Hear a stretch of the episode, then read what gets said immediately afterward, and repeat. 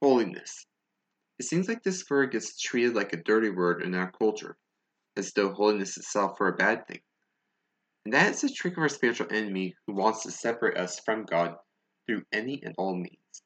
This includes the principle of holiness that we find in the Bible used to describe God, such as in Exodus chapter 15, verse 11, which asks, Who is like you, O Lord, among the gods? Who is like you, majestic in holiness, awesome and glorious deeds, doing wonders? In this verse, we see that God's nature of holiness is a source of awe and fascination to the people of Israel. One quick note that I want you to understand is when they mention the word gods, they're using the Hebrew word El, which means people in position and those with power and authority. This is also the same words used to say, sorry, let me try that again. This is also the same word used to refer to demons and false gods, such as when they talk about idols. So, what exactly is holiness? Time for a word study. So, the Hebrew word is kodesh, and it means to be separate or sacred. You can also see that has the implied meaning of being different from others of similar stature. And that applies well to a Christian's life because of what it says about us in 1 Peter chapter 1 verse 16. Peter is quoting scripture from the Old Testament God is addressing the nation of Israel saying, "You shall be holy, for I am holy." The scripture being quoted is Leviticus 11:44. Now, while Leviticus has been jokingly called the most boring book of the Old Testament, it's still quite informative since it's all about the laws of ceremonial purity and legal justice. This so called boring book shows the high standards that God demands and helps us to truly understand the need for Jesus to be our sin offering. It is only through the covering of his, blood, of his blood on the cross that we are able to be made pure in God's eyes. Now, going back to the words being used, the verse in Leviticus uses the word kadosh, which is also means to be set apart, just like kodesh. As I write this, I'm getting the feeling that these are a derivative word from a base word. One of them is a derivative. That's not important right now. Going to the New Testament, the Greek word that Paul uses is hagios. I'm sorry, I mean Peter. You have to understand, if you talking the New Testament, it's very easy to get people mixed up, and especially Paul and Peter, because Paul wrote almost half the New Testament. So, and for those of you keeping track of how many times it goes off script at home, point for you. Now, going back to the Greek word, that is hagios, which also means to be set apart or sacred, but is also used to describe being pure in spirit. When I started this, I said that holiness seems to be treated like a dirty word in our modern vernacular. And from speaking with my pastor about this, they pointed out that it is because of how it's been used in the past with holiness movements that have become legalistic because they say you can't, and these are the ones that say you can't do work on Sunday, women must wear dresses, you can't wear shorts that go above your knees, and certain if you want to, you keep this list going with other examples from real life. What my pastor pointed out is that these moments of well-intentioned law of these moments, while well-intentioned, lost or rather forgot something about holiness, It comes from the heart of who we are. Their focus was on the outward appearance of holiness, thus got caught in the trap of legalism. The very same trap that made the Pharisees of Jesus' day and age stumble and cause others to do so as well. Legalism can be easily described as following the rule of the law while missing out on the spirit of the law. A simple illustration would be working on the Sabbath day, a day that was given to us so that we could take a break from all our work and learn to rest while also focusing our minds on the Lord who enabled us to do our work. When Jesus healed a man with a lame hand, the Pharisees were furious because he worked and did a miracle on the Sabbath. But in the process, they forgot that the Sabbath was a day to glorify God. Those who had the proper heart worshipped and praised God for the healing that had been provided, but those who didn't have their heart in alignment with God became angry that their laws had been broken. Legalism is a dangerous thing because we can easily, so easily, let our own set of habits trump what the Holy Spirit wants us to do. The habit becomes a substitute for God in our own lives, and it becomes an idol.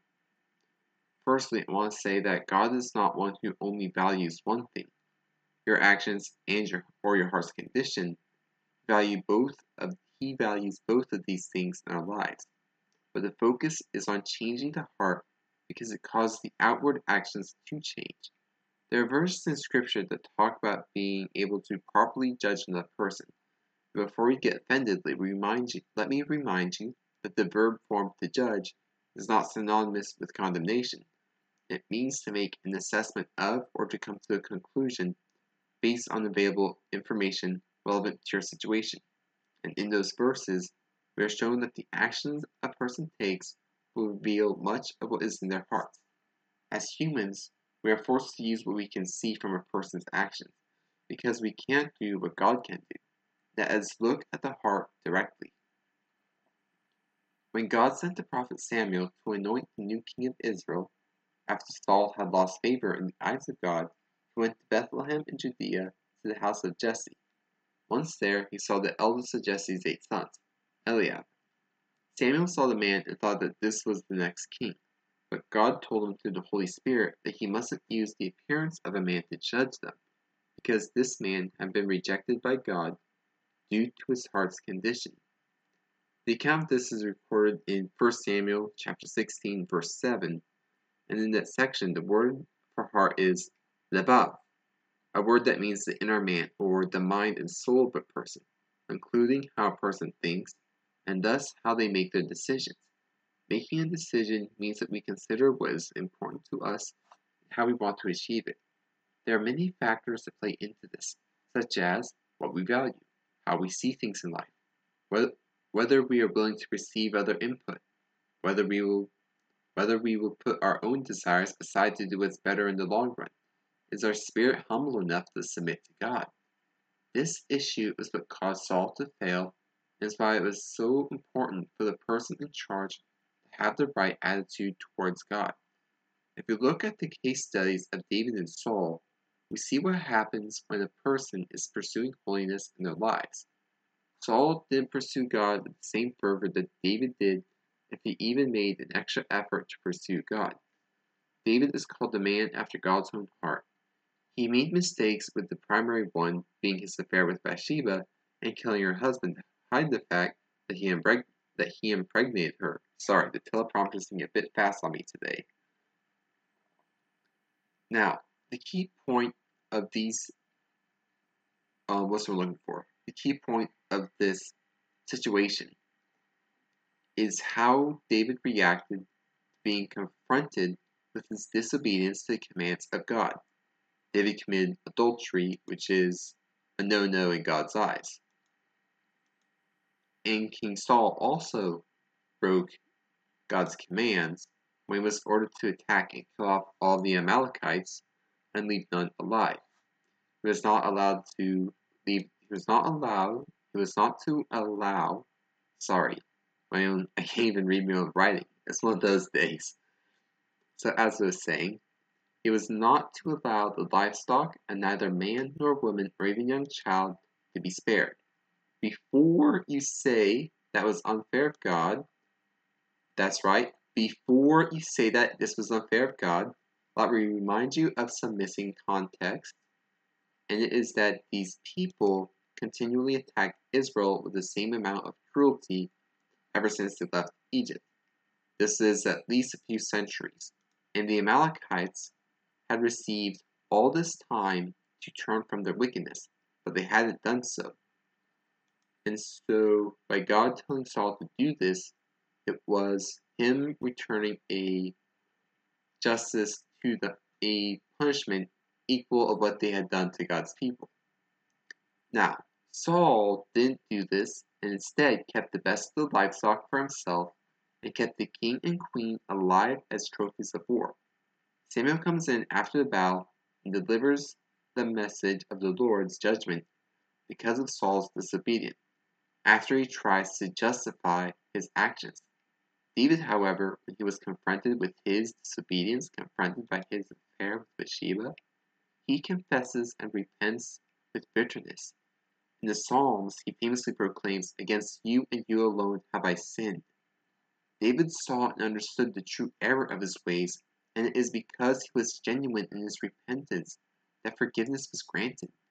David valued holiness before God above all things in his life, and it is seen in how the Lord blessings in let me sorry, the script was getting ahead of me.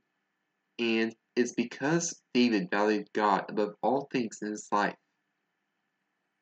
It is seen the blessings the Lord provided him, but that's only because how much he valued God in his life. It wasn't that he was going to value God to get blessings, but that he valued God and God decided to bless him. Hi everybody, I'm currently editing this process, getting rid of all the empty gaps when the teleprompter messed up on me I had to speed forward and all those things so that this is a nice, concise, smooth thing to listen to. But one thing I must insert here is that I am in no way promoting the prosperity gospel, that the moment you submit to Christ, everything's going to be easy. That is a complete lie that has been put forth by hell that's been put forth by the enemy who wants to deceive people into what Christianity is not about, to give them a false idea. That's something that I had tried to mention in my first recording of this. It's just that it wasn't so clear when I did that then. So I'm adding it here now so I'm able to be more clear about what I want to say. And that's why it feels a little abrupt changing from there to now. And that, then we're going to move back to the initial recording. That's all I'm going to say. Sorry if this is a bit abrupt, but this is what I got to do. Thanks again for listening. Another thing is that you're not going to be perfect just because you decide to pursue holiness above all things, above all else. Your life won't be perfect. In verse 15, in chapter 15 of verse, sorry, let me restart that. Jesus states about his disciples in John chapter 15, verse 19, that those who follow him will be hated by the world because they don't belong to it. For they have been called out of the world to be different even while they're in it. So I'm going to share a real life example. I want to say it was my sophomore year of high school when my lifestyle of holiness received some front and center attention. I did wrestling, and on one of the bus rides home, had taken a stand against some behaviors that others were doing.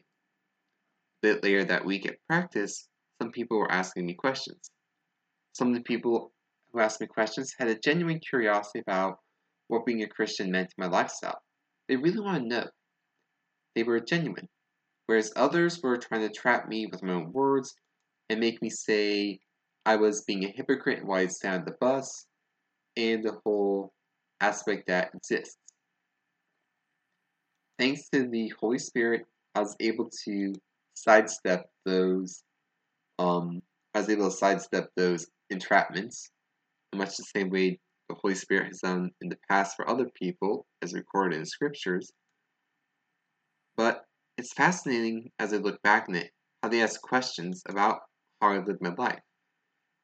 They asked if I drank, since we lived in Germany, the drinking age was down to 16 instead of 21 in the States. And one of the girls, who was also in my health class, asked if being a asked if being a Christian meant I was sexually abstinent when the subject of sex came up. Just because if they're asking me questions, they're going to ask me all the questions, comfortable and uncomfortable. Since they're like, okay, he's comfortable with this somewhat sensitive, somewhat personal question. Let's see if we can't ask him about something else. See if we can make him squirm. I don't think that was their um purpose, but that I'm just adding a little humor and hyperbole to this. So take a little, take that with a little grain of salt. But the questions are real. My speculation as to why that can be completely my speculation and it's no way reflective of them. Hey, and if you're keeping track, that's another time. No, wait, that's three times I've now gone off script to add more detail. You really got to tell people about these podcasts because they're really more fun to listen to than they are to read as blog posts. I really gotta tell you that. Now, when they were asking me questions about the subject of sex and if it was abstinent, the answer was a simple yes. And when they asked me why, I cited the biblical teachings on sex being meant for married man and woman. I also did the same thing about why I didn't drink, stating that there are reasons about not being drunk and things like that as we're warned against in Scripture. The final thing I to mention today is that there's a connection between holiness and humility. And when it feels awkward to not do what everyone else seems to be doing because you're living a life before God, I want to tell you that it's worth it. While I've never been in other places where it is a lot more awkward, I haven't been with you or where you've gone through where it feels hard. But what I will say is that our behaviors become a form of silent witness that is seen by others even if you don't say anything. And it's not just your behaviors, but also your way of speaking has the same impact on those around you. Holiness is a matter of the heart. The more you pursue God with the desire to grow more into His image and likeness, the more it will impact the way you live your life in both the good and hard times. You will be able to say genuinely, Praise the Lord at all times of your life. Praising Him not because of what He does for you, but because of who He is. In 1 Peter chapter 3, we are commanded to keep a clear conscience before God, so that should we become slandered and reviled, the people who did so are put to shame. We have done nothing wrong, and God will uphold that before others, so long as we keep going in His ways.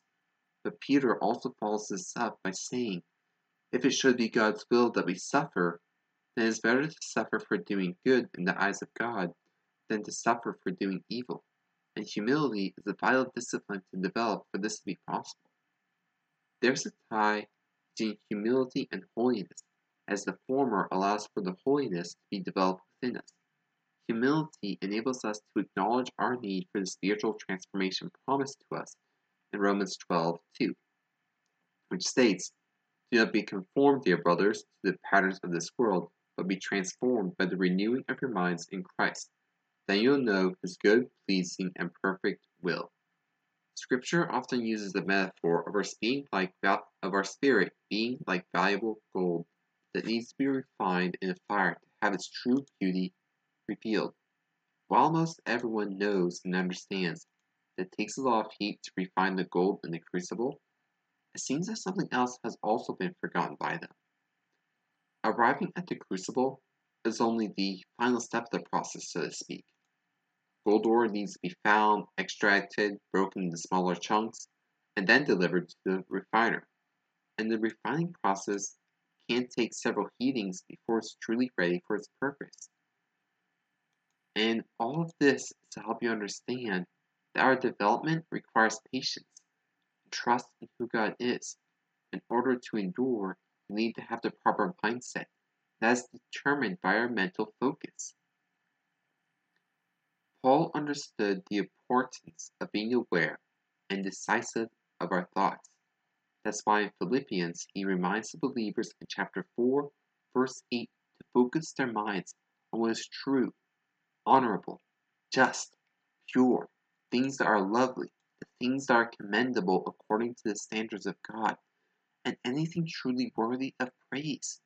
Focusing on these things allows for the holiness to grow and have dominion in our lives, gaining a stronghold that we can take shelter in when we go through those times of struggle.